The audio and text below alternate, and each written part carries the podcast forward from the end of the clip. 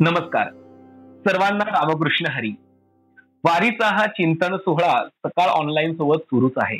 आणि सकाळ ऑनलाईनच्या वारी अनप्लग या विशेष कार्यक्रमात सर्व वारकरी या संवाद वारीतनं आनंदाने तृप्त झालेले आहेत. ही संवाद वारी आपण पुढे पुढे नेत आहोत. या टप्प्यात वेगवेगळे विषय जाणून घेत आहोत. आणि खऱ्या अर्थानं पंढरीची वारी आता उलगडत चालली आहे. या पंढरीच्या वारीत आपल्याला मार्गदर्शन करतायत ते म्हणजे संत साहित्याचे ज्येष्ठ अभ्यासक डॉक्टर सदानंद मोरे. मोरे सरांनी आपल्याला या वारीतले टप्पे या वारीचं महत्त्व वारीतलं अध्यात्म असं अगदी बारकाईनं आणि तितक्याच चिंतनशील पद्धतीनं उलगडून सांगितलं. आता वारी अगदी पंढरपुराच्या जवळ येऊन ठेपलेली आहे. पण वारी इथपर्यंत कशी आली? ही वारी कशी निघते? कुठे थांबते? या वारीतले महत्त्वाचे टप्पे कुठले? ही वारी कशी कशी घडत जाते? याच्यात महत्त्वाचे काही आव्हानं आहेत का? आणि एकूणच हा वारीचा प्रवास आज मोरे सर आपल्याला उलगडून सांगणार आहेत की ही वारी ह्या दिंड्या पंढरपुरापर्यंत पोहोचतात कशा? सर तुमचं खूप खूप स्वागत आणि आता आपण प्रश्नाकडे वळूया. संत साहित्याचे अभ्यासक डॉक्टर सदानंद मोरे यांची ज्येष्ठ विचारवंत म्हणून साऱ्या महाराष्ट्राला ओळख आहे. सकाळ प्रकाशनच्या वतीनं त्यांचे अनेक महत्त्वाचे ग्रंथ प्रकाशित करण्यात आले. त्यामध्ये प्रामुख्यानं उल्लेख करायचा झाल्यास गरजा महाराष्ट्र महाराष्ट्राचा राजकीय इतिहासाचा आढावा तुकाराम दर्शक महाराष्ट्राच्या सांस्कृतिक इतिहासाचा तुकाराम केंद्रित धांडोळा महाराष्ट्राची लोकयात्रा सामाजिक संघर्ष आणि चळवळींचा इतिहास. याशिवाय आणखी काही दर्जेदार लोकप्रिय ग्रंथांचा समावेश आहे. अभ्यासक वाचक जाणकारांसाठी हे ग्रंथ ऑनलाईन विक्रीसाठी उपलब्ध आहेत. हा मला तर तेच आपल्याला प्रश्न होता की या वारीचा सोहळा या दिंड्या ह्या कशा पद्धतीने निघतात आणि त्या पंढरपुरापर्यंत कशा पोहोचतात? त्यातले महत्त्वाचे टप्पे काही किस्से काही आठवणी? की आपण या दोन पालख्यांच्या वरतीच लक्ष केंद्रित करतो बरोबर. ज्ञानो ज्ञानोबा यांची आळंदीवरून निघणारी आणि तुकाराम महाराजांची दिघवरून निघणारी. तर ह्या दोन्ही पालख्या पहिल्यांदा पुण्यामध्ये एकत्र येतात. त्यांचा मुक्काम दोघांचा पुण्यामध्ये असतो. भवानी पेठ विठ्ठल मंदिरात ज्ञानोबार यांची पालखी थांबते आणि निवडुंगा विठ्ठल मंदिरामध्ये तुकोबार यांची पालखी थांबते. मग दोन्ही पालख्या आपापल्या मार्गाने मार्गस्थ होतात. माऊलींची पालखी तरी पंढरपूरला जात असते आणि तुकोबांची जरी पंढरपूरला जात असते तरी त्यांचे मार्ग वेगळे असतात. बरोबर. आणि मग त्यातले काही टप्पे असतात. म्हणजे कसं असतं की समजा पालखी निघाली. निघाल्यानंतर कुठे थांबणार? मग तिथे एक आरती होते. मग पुढे तो जेवणाचा एक टप्पा असतो उदाहरणार्थ. बरोबर. आणि मग मुक्कामाच्या ठिकाणी. आता ह्या मी तुम्हाला मागच्या सांगितलं होतं की कोणाचा मुक्काम तळावरती कुठे असेल हे सगळं ठरलेलं असतं तिथे त्या दिंडीचे लोक तिथे जातात. ते आपली रावटी वगैरे तंबू असतो तो उभारतात. आणि त्या ठिकाणी ते राहतात. मुद्दा आहे. आणि तिथे मग आता आरती होते. सगळ्यात मुख्य मुद्दा कोणता? तिथे पालखी थांबते. तो मुद्दा मला तिथे आरती होते. आणि आरती ही फार महत्वाची गोष्ट आहे. त्यातला दुसरा मुद्दा कसा असतो माहिती का? की मी सांगितलं की या सगळ्या प्रक्रियेमध्ये जरी अत्यंत चांगलं सहकार्य असलं एकमेकांना चांगली शिस्त असली तरी सुद्धा कळत न कळत समजुतीतून गैरसमजुतीतून कुठेतरी काहीतरी कुरबुर होऊ शकते लक्षात घ्या. बरोबर. परंतु त्या कुरबुलचं कसं निराकरण करायचं त्याचं ते कॉन्फ्लिक्ट रिझोल्युशन ज्याला म्हणतो आपण तो कसं करायचा तो? बरोबर. पद्धत अशी आहे की आरती संपली की टाळ वाजणं आपोआप थांबतं. बरोबर. पण समजा जर तुमची काही तक्रार असेल म्हणजे एखाद्या दिंडीची समजा कुठल्याही बाबतीत प्रशासनाच्या बाबतीत दुसऱ्या दिंडीच्या संदर्भामध्ये आपल्या स्वतःच्या काही हक्कांबद्दल वगैरे वगैरे वगैरे तर त्या दिंडीचे लोक टाळ वाजवणं थांबवत नाहीत ते तसंच सुरू राहत. वा. हा आणि मग लक्षात येतं लोकांच्या म्हणजे मालकांच्या लक्षात येतं की अरे काहीतरी क्लिअरन्स आहे. ते विचारतात की काय अडचण आहे काय तक्रार आहे. मग ती सांगितली जाते आणि मग तिचं निराकरण तिथे होतं. म्हणजे असा तो एक मुद्दा आहे. म्हणजे ज्याला आपण कॉन्फ्लिक्ट रिझोल्युशन म्हणतो ते सुद्धा कसं करायचं? सगळ्यांचं ऐकून द्यायचं दोन्ही भाऊंचं शक्यतो समाचाराने घ्यायचं. अशा प्रकारच्या ज्या गोष्टी आहेत की ज्या खरोखर आपल्याकडच्या लोकशाही साठी आपण महत्त्वाच्या मानतो खरं तर. असाही एक त्याच्यामध्ये मुद्दा आहे. तिथेच म्हणजे तुम्हाला सांगतो या सगळ्या शेवटी व्यावहारिक गोष्टी आहेत. कोणाचं काही हरवलं समजा पाकिट हरवलं काय हरवलं. मोबाईल हरवला तर तो तिथे सांगितलं जातं की हे हरवलेले सापडलेले त्या गोष्टी यावर आणून दिल्यात. ज्याच्या कोणाच्या असतील त्यांनी घेऊन जाव्यात आपली ओळख पटून देऊन त्याची. किंवा कोणाचं काय हरवलं असेल तर तिथेही सांगितलं जाईल की हे हरवलंय कसं सापडलं ते आणून द्या.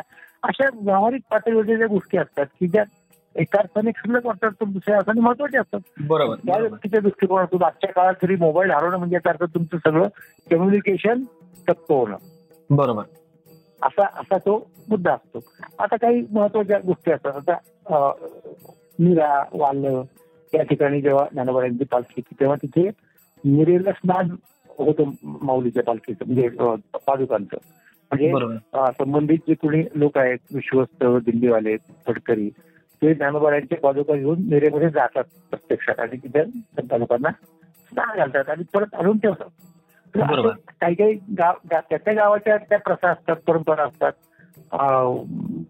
त्याप्रमाणे त्या लोकांचे काही हक्क असतात मान सन्मान असतात. ते होतात. आणि त्या प्रत्येक गावात तुम्हाला सांगतो की लोक स्वतःहून काय म्हणत त्याला वाकड्यांना घरी घेऊन जातात. त्यांना खाऊ घालतात. काही लोक दिंडीच्या दिंडी संपूर्ण त्यांच्याकडून येतात. बरोबर. ह्या गोष्टी चालू असतात. म्हणजे खुद्द देहू देवस्थान किंवा आळंदी देवस्थान यांना काही करावं लागत नाही दिंड्यांसाठी बरोबर. त्याच्या ठिकाणचे लोक त्यांचं मनापासून स्वागत करतात. काही दिंड्या अशाही असतात की त्यांना हेही नको असतं ते आपापलं स्वतःचं स्वतः करून सगळं बघतात.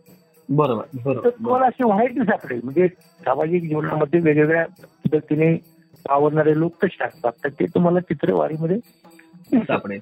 तर अशा प्रकारे मजल दर मजल करत उदाहरणार्थ बारामतीला काट्याची घडी आहे. तर तिथे रिंगण होतं तुकोबारांच्या पालखीचं तिथे आसपासचा जो धनगर समाज आहे खूप त्यांची संख्या आहे तिथे. काट्याच्या हा मेंढ्याला घेऊन येतात आणि त्या रिंगण करतात. म्हणजे त्यांच्याबरोबर केलं जातं ते. बरोबर. म्हणजे हे जे एकूण लोकांच्या जगण्याशी जीवनाशी जुळवून घेतलं वारकरी संप्रदायानं ते कसं घेतलं हे तुम्हाला दिसेल. आता उदाहरणार्थ आणखी एक समजा एक मुक्काम आहे की तिथे असं होतं की जवळ आलं शिखर बरोबर आहे ते कुठलं देव असेल ते. आणि आता तुकोबरायांना वाटलं की आता हे जवळ आलं प्रत्यक्ष चित्त जवळ नव्हतं आलं होत झालं गडबड. आणि मग ते जवळ आलं म्हणून ते धावायला लागले पळायला लागले. अशी एक कथा आहे. तर मग तिथे सुद्धा त्याचं जणू काही एक प्रकारचं काय म्हणत त्याला एक एक रिच्युअलिस्टिक म्हणूयात. रिच्युअलिस्टिक त्याची पुनरुक्ती केली जाते. त्या ठिकाणी आल्यानंतर वारकरी असे पळ सुटतात आणि दहाव्याचे अभंग असतात. तुका म्हणे दहावा आहे पंधरी विसावा. ते पळतात. ते असं ते ज्याला काय म्हणायचं आपण एक प्रकारचं विधी नसते म्हणूयात गडीवर त्याला बरोबर. तर ते तिथे होतं. म्हणजे असं गावी काही ना काही एक परंपरा त्यांच्या त्यांच्या असतात. कुठल्या गावी मुक्कामावरती म्हणजे म्हणजे अर्थ मुक्कामावरती. कोणाचं कीर्तन असेल हे ठरलेलं असतं. बरोबर बरोबर. कुठल्या दिल्लीचं म्हणजे किंवा कुठल्या फळाचं बरोबर. कुणाचा जागर असेल रात्रभर जागर असतो पालखीच्या पुढे. बरोबर. ते कोणाचं असतं ते ठरलेलं असतं. हे सगळं अशा पद्धतीने पुढे पुढे चालणारा हा एक मोठा समाज असतो. म्हणजे आता तिथे रामदासांचं वापरायचं झालं एखादं वचन. तर तो जनांचा प्रवाह चालला म्हणजे खरोखर कसा चाललेला असतो जनांचा प्रवाह? हे जर तुम्हाला पाहायचं असेल तर तुम्ही हे या अशा प्रकारे पालख्यांच्या माध्यमातून बघू शकता.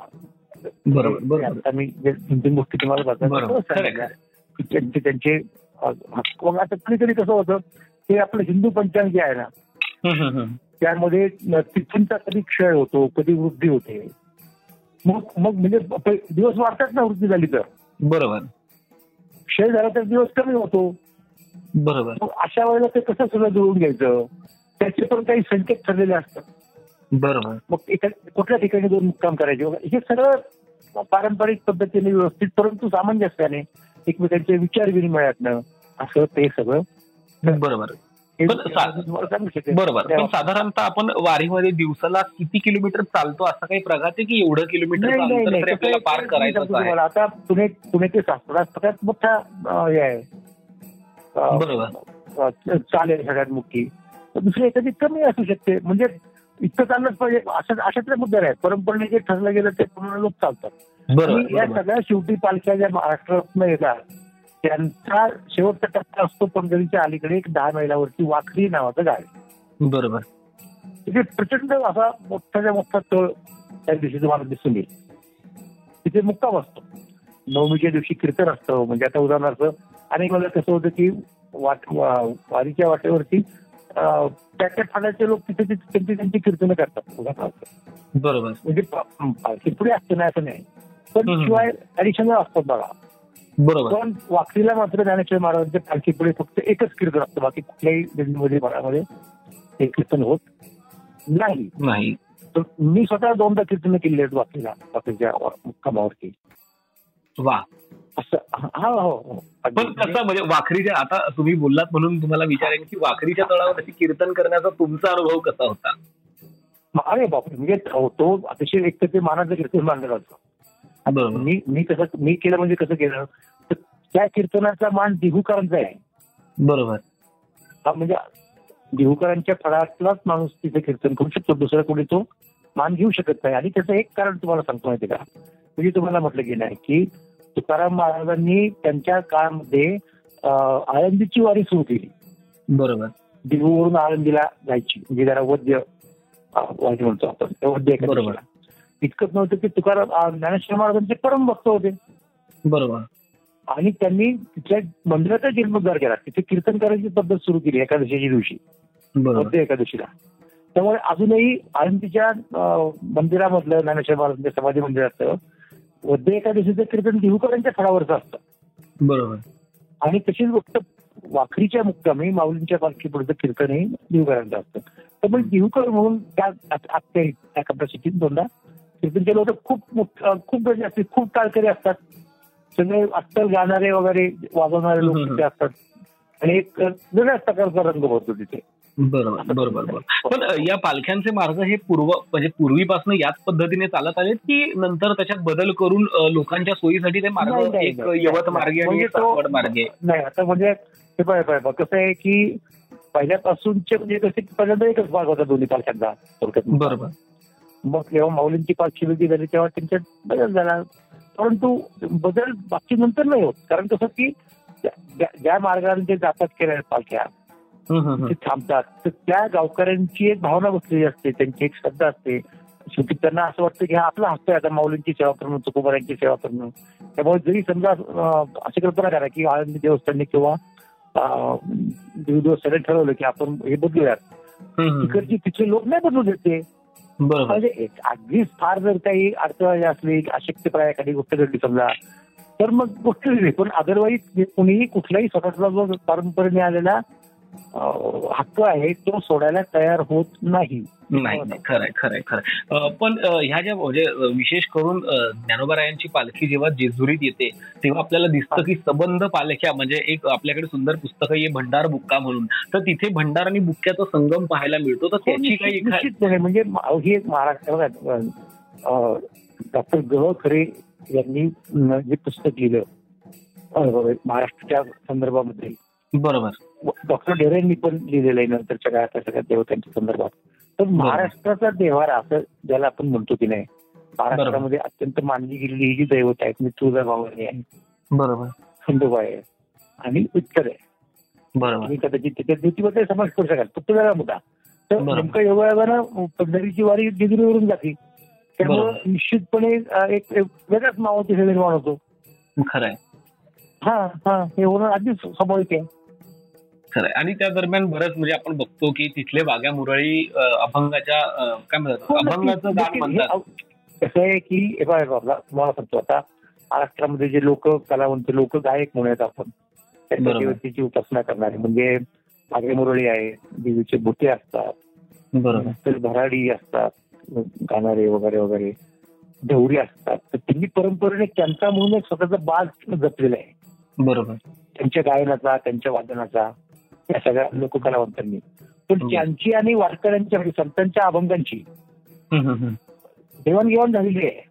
बरोबर. म्हणजे म्हणजे जसं आता उदाहरणार्थ तुकोबा यांच्या अभंगामध्ये तुम्हाला असं दिसेल अभंगामध्ये की विठ्ठलालाच भवानी म्हणून पाहायचं. बरोबर. जगदंबा म्हणून पाहायचं. आणि मग एक रूपक करायचं. बरोबर. तर मग असा जर अभंग असला तर त्याची चाल किंवा त्याची गप म्हणण्याची वगैरे की खरोखरच्या देवीच्या याचे पण नसतात गोंधळाप्रमाणे वगैरे. बरोबर. आणि मग अशा जर अभंग असेल तर ते जे मुळातले हे आहेत गोंधळी आहेत ते अधिक चांगलं म्हणणार ना.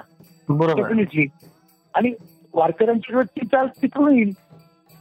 खरंय. असे कितीतरी लोक कलावंत तुम्हाला सांगतो मी. वारकरी संप्रदायात ऑफिशियली समाविष्ट झाले. ते कीर्तनकार झाले ते उत्तम भजन करायला लागले. म्हणजे आमच्याकडे गुरुवारी बाबूराव डवरी म्हणून पप्पा वाजवणारे होते बंकट स्वामी. अप्रतिम त्यांचा पप्पा मग त्यांच्यात तुम्हाला असं दिसेल की तो त्यांच्याकडे परंपरेने जो बाळ आलेला असतो दौर म्हणतात त्याला. बरोबर. तो कळत नकळत आपोआप याच्यामध्ये येतो.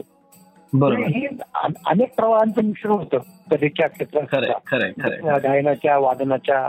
आणि एक तुम्हाला त्याच्यातनं एक वारकरी संगीत नावाचा एक वेगळाच प्रकार जन्माला आल्याचं दिसून येईल मला येस येस नक्की नक्की नक्की सर वारीचा हा टप्पा तुम्ही अत्यंत उत्तम पद्धतीने उलगडून सांगितला आपल्याला.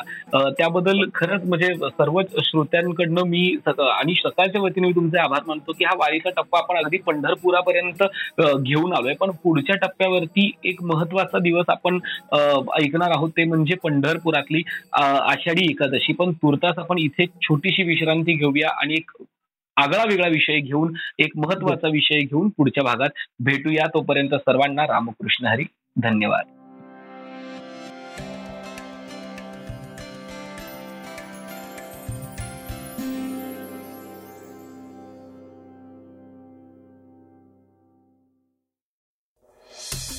वाचा बघा आणि आता ऐका आणखी बातम्या. ई सकाळ डॉट कॉम वर. तुम्ही हा पॉडकास्ट ई सकाळच्या वेबसाईट आणि ऍप वर सुद्धा ऐकू शकता.